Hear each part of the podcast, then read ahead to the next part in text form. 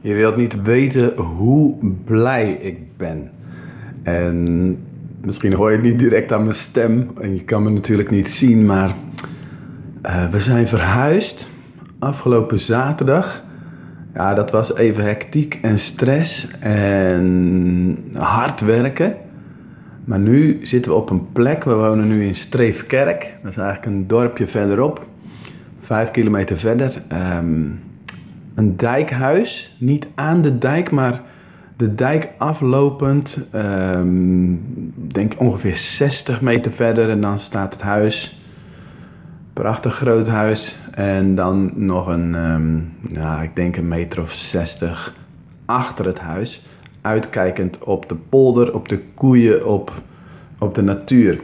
We hebben um, maandenlang elke avond hardop samen gebeden Heer, mogen een plek vinden met eh, veel rust, ruimte en natuur. En toen vonden we dit huis. Er stond letterlijk op funda in de tekst.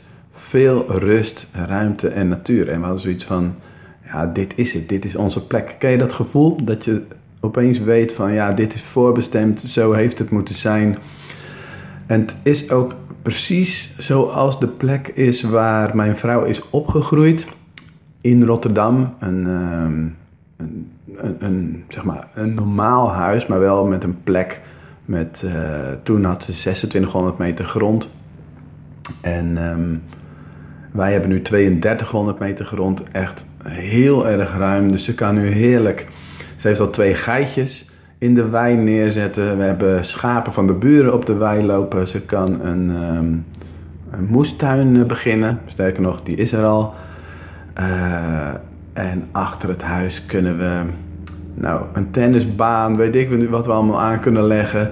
In ieder geval, het is echt fantastisch. En um, we zijn nu volop bezig om het huis klaar te maken om er gewoon echt lekker in te kunnen wonen. Want er moest binnen wel ontzettend veel gebeuren. Maar goed, net als in het ondernemen doen we dat stap voor stap. We willen natuurlijk vandaag klaar zijn, maar zo werkt het niet. Dus ja, ik geniet gewoon van om, uh, om elke dag wat te doen. En ook om te oefenen met uitbesteden. Want uh, als ik alles zelf ga doen, dan wordt het ten eerste heel lelijk. En ten tweede gaat het echt nog jaren duren. Dus uh, ja, dat is een mooie oefening. En ik zit nu dus hier op zolder. Dus de eerste kamer die we zijn gaan aanpakken. Daar heb ik nu een bureautje staan met een laptop. En eindelijk, eindelijk, eindelijk. Ik heb jaren vanaf dat ik ben gaan ondernemen in 2007 op zolder gewerkt. Op een plek die ik niet echt fijn vond. Zodat ik op een gegeven moment ook um, ja, op zoek ging naar een kantoor. Ik heb twee kantoren, drie kantoren gehad. Waar ik eigenlijk ook nooit echt dacht van yes, dit is het nou helemaal. En nu zit ik hier en denk ik, oh heerlijk. Eindelijk een plek waar ik rustig kan werken.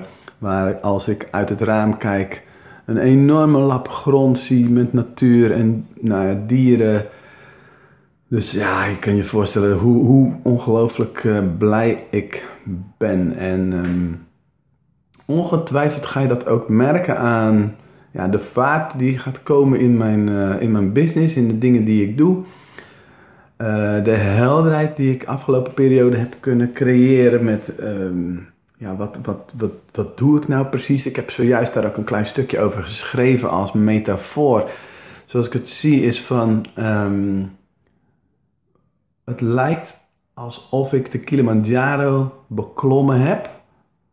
Uh, waarin je dus um, ja, excited op weg gaat en de eerste dag door het bos heen wandelt en dat het gewoon gestaag omhoog gaat en dat je geniet van het uitzicht, van de vogels, van de aapjes. En op een gegeven moment, ja, dan kom je wat hoger en dan wordt het wat zwaarder. Dan is er minder uh, be, bebossing, uh, steeds meer lava-achtige omgeving. En op een gegeven moment ook dat je merkt van, oeh, krijg nu last van de hoogte. En dat je dan vervolgens weer een stukje moet gaan dalen om te acclimatiseren. En dan vervolgens weer te klimmen en dan op de laatste dag vroeg opstaan en dan de hele dag klimmen.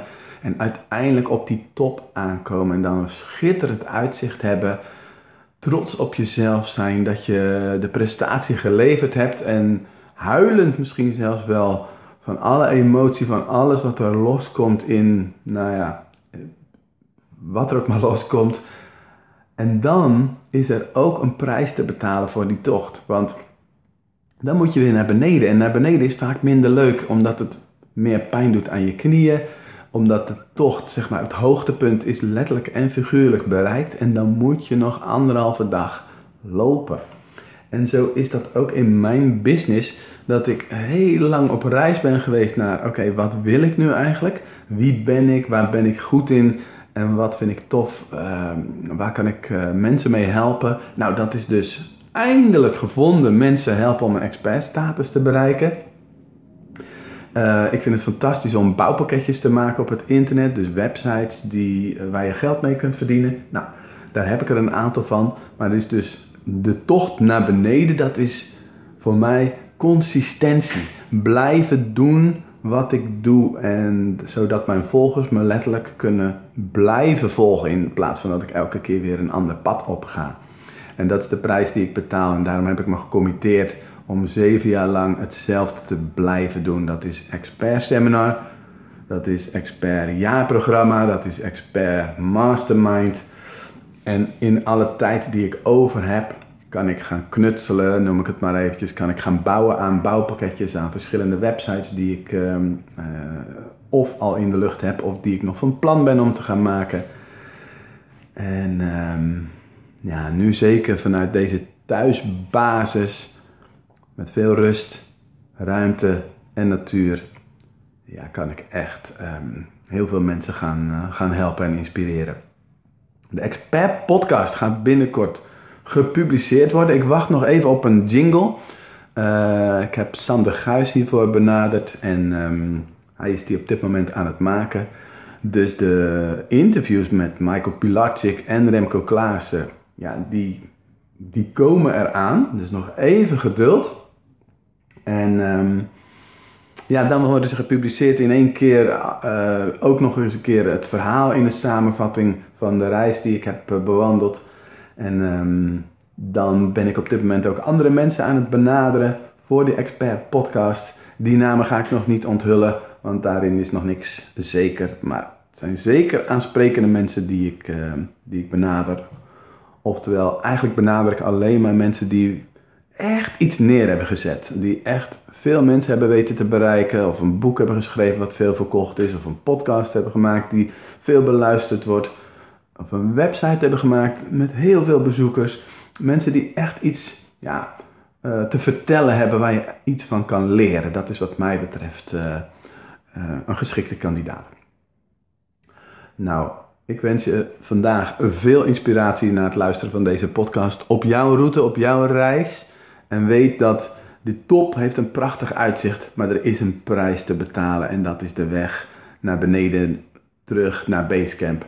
En um, wat is dat voor jou? I don't know.